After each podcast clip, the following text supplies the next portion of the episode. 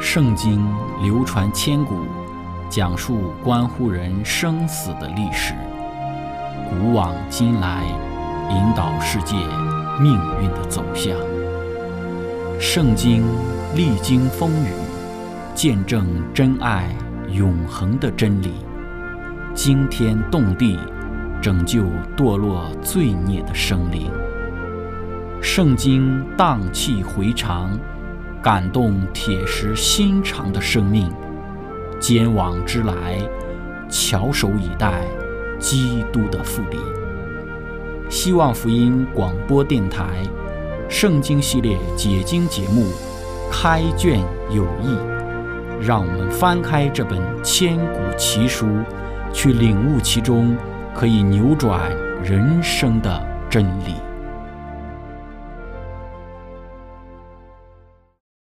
亲爱的听众朋友，平安！欢迎您收听《开卷有益·圣经解经》节目。今天我们继续学习传爱的先知何西阿以及他所写的《何西阿书》。今天我们主要来分享的内容是何西阿的先知事工和《何西阿书》给今日的我们的时代信息。开始学习之前，我们一起聆听一首歌曲《神的羔羊》。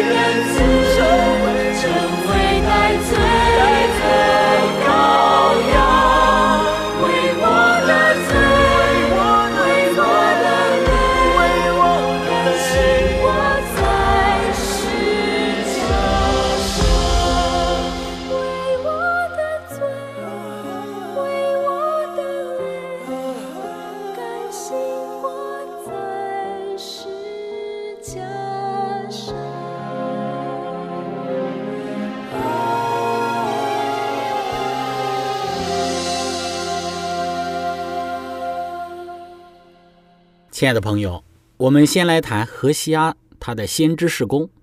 何西阿的第一个先知事工是以亲身经历来进行施教。何西阿书的主题是上帝爱他误入歧途的儿女，用何西阿先知的家庭预指了以色列人对于上帝的不忠。先知何西阿通过对自己家庭生活的个人感受，以及宽待他不贞妻子的感情。使他瞥见天赋上帝对于他子民的爱是无比深厚的。何西阿书一章二到第三节，耶和华初次与何西阿说话，对他说：“你去娶淫妇为妻，也收那从淫乱所生的儿女，因为这地大行淫乱，离弃耶和华。”于是何西阿去娶了迪拉因的女儿割灭，这妇人怀孕，给他生了一个儿子。三章第一节。耶华对我说：“你再去爱一个淫妇，就是他情人所爱的，好像以色列人虽然偏向别神，喜爱葡萄饼，耶和华还是爱他们。”何西阿的三个孩子代表着被盗的以色列的后裔，他们的名字代表以色列因为被盗而连续的遭受更加严酷的惩罚，阐述了上帝的仁慈，也写明了上帝的刑罚。上帝是一位公义和慈爱的上帝。用割灭的不真喻指以色列人拜偶像的行为。何西阿书二章二到第三节：你们要与你们的母亲大大争辩，因为她不是我的妻子，我也不是她的丈夫。叫她除掉脸上的银像和胸间的银态，免得我剥她的衣服，使她赤体，与才生的时候一样，使她如旷野，如干旱之地，因渴而死。二章十三节说。我必追讨他素日给朱巴利烧香的罪。那时他佩戴耳环和别样的装饰，随从他所爱的，却忘记我。这是耶华说的。那么第二个何西阿的先知事工，就是警告、谴责当时的百姓和祭司他们拜偶像的罪。四章一到第六节，以色列人呐，你们当听耶华的话。耶华与这地的居民争辩。因这地上无诚实、无良善，无人认识上帝。但其假事不见前言，杀害、偷盗、奸淫、行强暴、杀人流血，接连不断。因此，这地的悲哀，其上的民、田野的兽、空中的鸟，都必衰微；海中的鱼也必消灭。然而，人都不必争辩，也不必指责，因为这民与抗拒祭司的人一样。你这祭司必日间跌倒，先知也必夜间与你一同跌倒。我必灭绝你的母亲，我的民因无知识而灭亡。你弃掉知识，我也必弃掉你，使你不再给我做祭司。你既忘了你上帝的律法，我也必忘记你的儿女。何西阿谴责当时的百姓以及偶像祭司崇拜的这种罪恶的行为，谴责他们的无知，因为他们缺乏知识。直接翻译就是。知识的缺乏，就是缺乏认识上帝的知识，也是一切知识中最重要的。以赛亚把贝鲁的子民归因于这一种知识上的缺乏。虽然上帝不计较某些方面的无知，但他不能够原谅属灵的无知。百姓必因缺乏重要的知识而灭亡。如果他们努力获得知识，就会拥有它。人们不但要持住原有的知识，还要努力去获得更多的重要知识。许多人担心，一旦进一步的研究真理，就会要求他们在行为方面有所改进。他们爱罪恶的心不愿意去改变，因此他们便顽梗地停止了进一步对于真理的研究。对于这种故意的无知，上帝是不能原谅的。无知的主要原因在于祭司的被盗，他们本来有责任把这一些的知识指教百姓，但他自己却因为拒绝真神上帝的真理和律法。那么第三个先知的事工，就是呼召以色列人务要认识耶和华。何西阿书六章一到第三节说：“来吧，我们归向耶和华，他撕裂我们，也必医治我们；他打伤我们，也必缠裹。过两天，他必使我们苏醒；第三天，他必使我们兴起。我们就在他面前得以存活。我们务要认识耶和华，竭力追求认识他。”它出现却如晨光，它必临到我们，像甘雨，像滋润田地的春雨。因上帝爱我们，所以他对我们的惩罚显得是一件奇异的事。这也是他所不情愿做的。他管教的主要目的是要使人的生命发生改变。医治时间是在未来的某个时刻，或许在不远的将来。甘雨的降临是从十月末到十二月初，干燥季节的秋播之后，犹太人民用年和农历年的开始。春雨将在三四月间的收割之前，促成了收获。冬天雨季结束在一月。在比喻之中，何西阿向他的民族保证，上帝有丰盛的恩典，并且会使他们的灵苏醒，并滋养属灵的生命。当人从恶道转离，上帝总是以丰收的场景祝福我们。在这里也给我们一个重要的提醒，就是勿要认识耶和华，竭力的追求认识他。在崇高的恩招当中说道：“我们或许认为在真理和圣经上自己已经懂得很多了，殊不知所启示的真理。”是远超于我们有限的眼光所能领悟的。基督引导着我们，当我们被提到空中与他相遇，经过珍珠门进入上帝的圣城时，他要引领我们到活水之泉，并要开导我们，使我们谈到假使在地上使我们不能够承受得了，他早已向我们启明了许多的事物。可惜我们的步伐不够快，我们的退步太多。我们没有向着天国迈进，因而那原以荣耀的光芒照射我们的光不能向我们照来，因我没有预备好接受这光。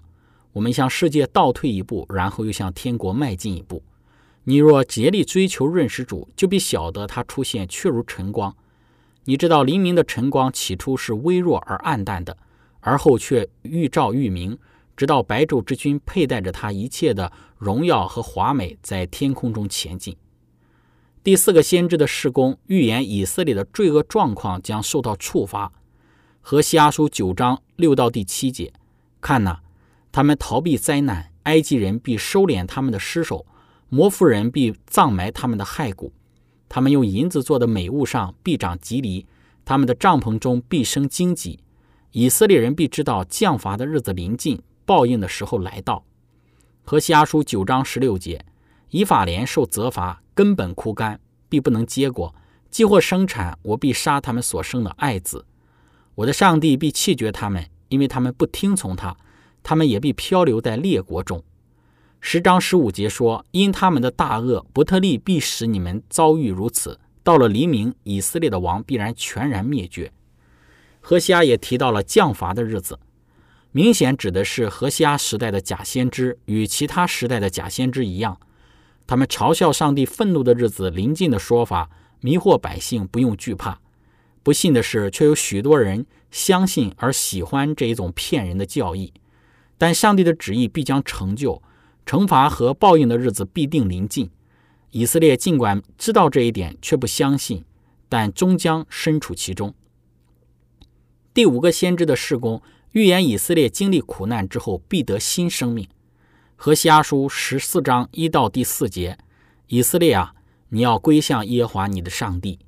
你是因自己的罪孽跌倒了，当归向耶和华，用言语祷告他，求你除尽罪孽，悦纳善行。这样，我们就把嘴唇的祭代替牛犊献上。我们不向亚述求救，不骑埃及的马，也不再对我们手所造的说你是我们的神，因为孤儿在你耶和华那里得蒙连续。我必医治你们被盗的病，甘心爱你们，因为我的怒气向他们转消。何西阿书第十四章是何西阿信息的高潮，先知最后一次呼吁他的民众要放弃罪孽，归回上帝。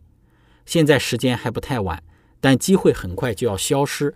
战争的风云遮盖东方的地平线，亚述的势力已达到顶峰。该国的野心不久就要吞噬热衷于偶像崇拜、沉迷于罪孽的以色列国。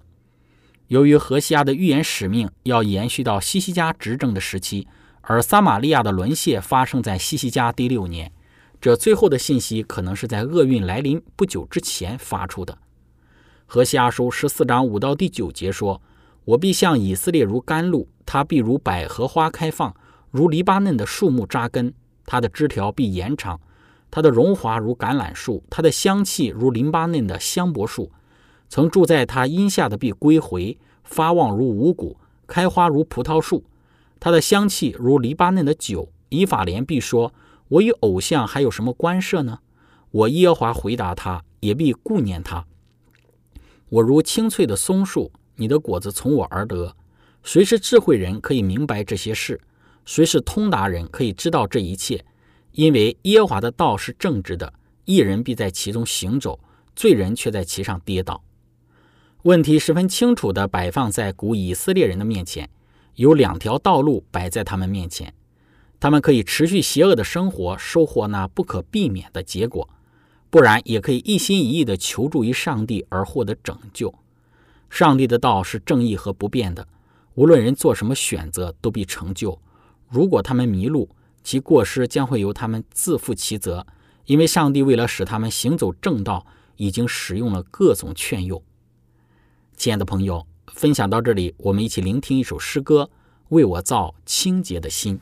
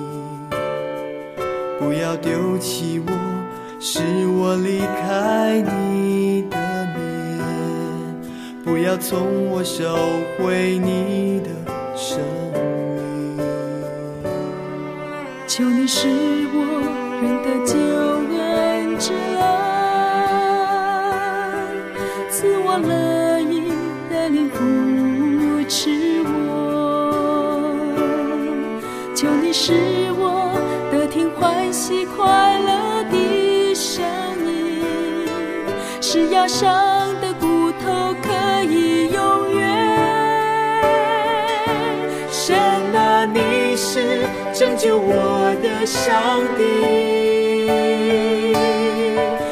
舌头要高唱你的公义，忧伤痛会的心你不轻看，洗涤我，我就必须更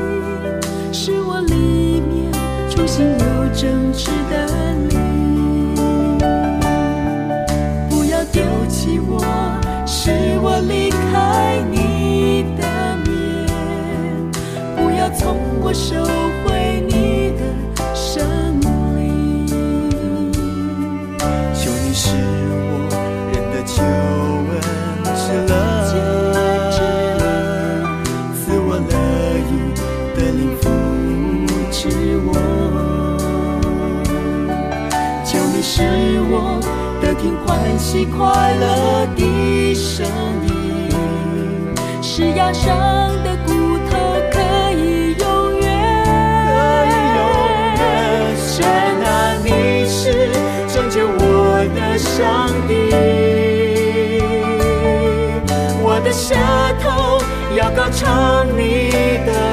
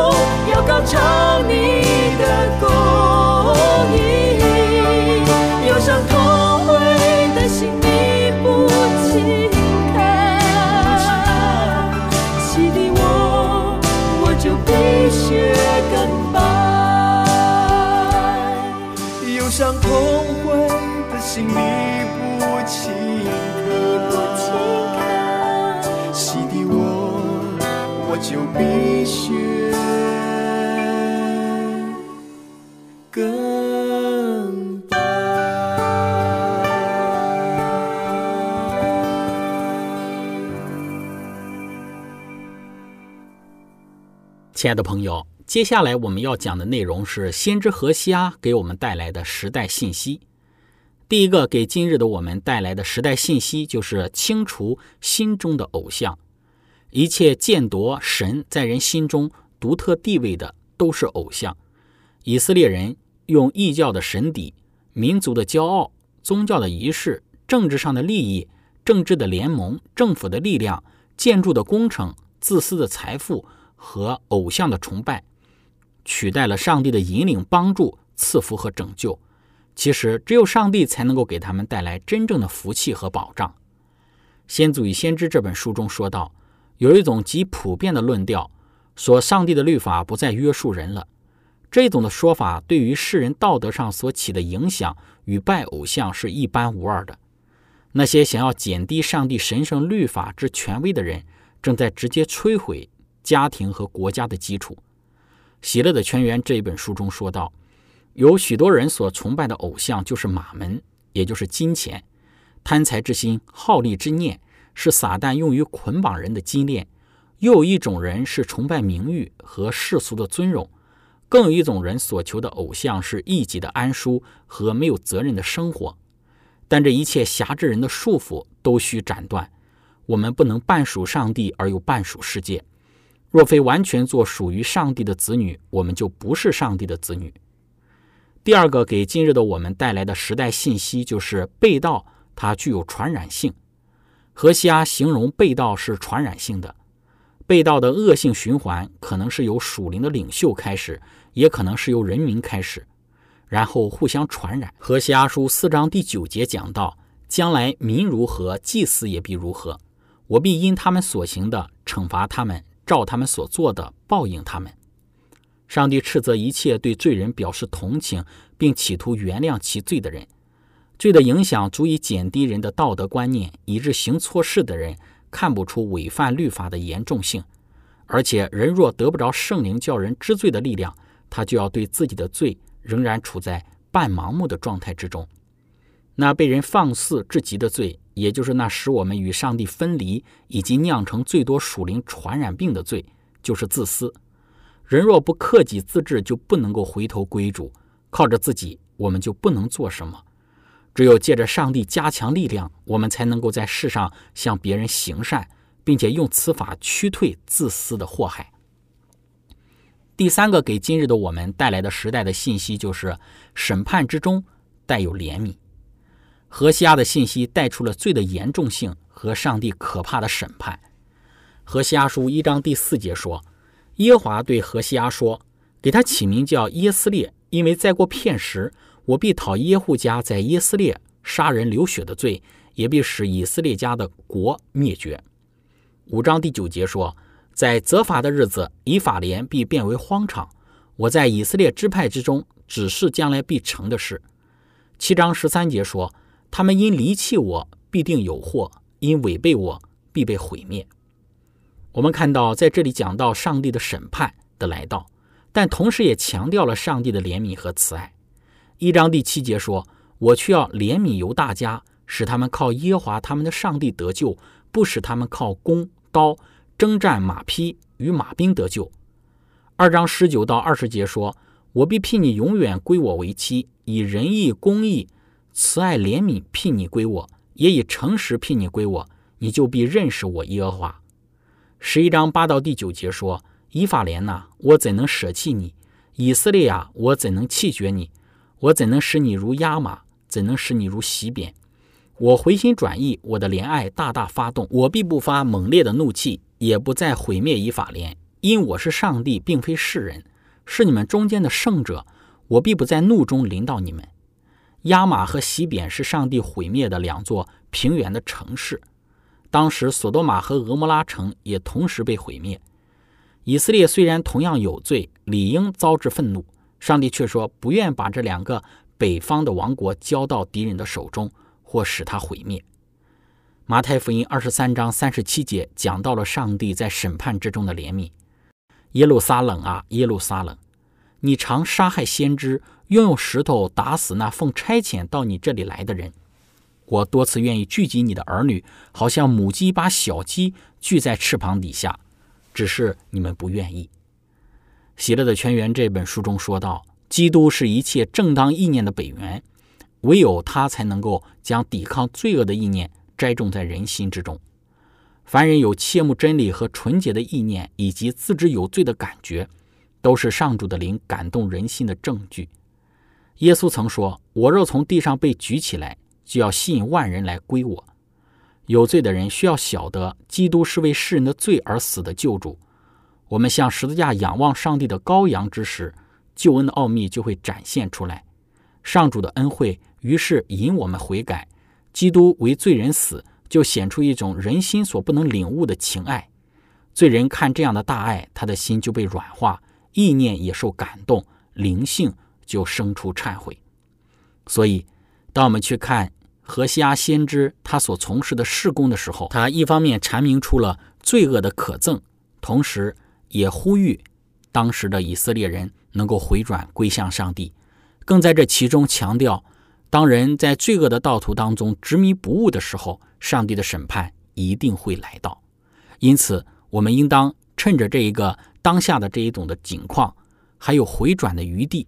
像《喜乐的泉源》这本书中所提到的一样，让我们能够回归到基督那里，寻求他的怜悯与饶恕。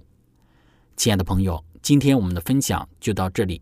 如果您想与我们有更多的互动，您可以写电子邮件给我们，我们的电邮地址是 z h i c h e n g at v o h c 点 c n。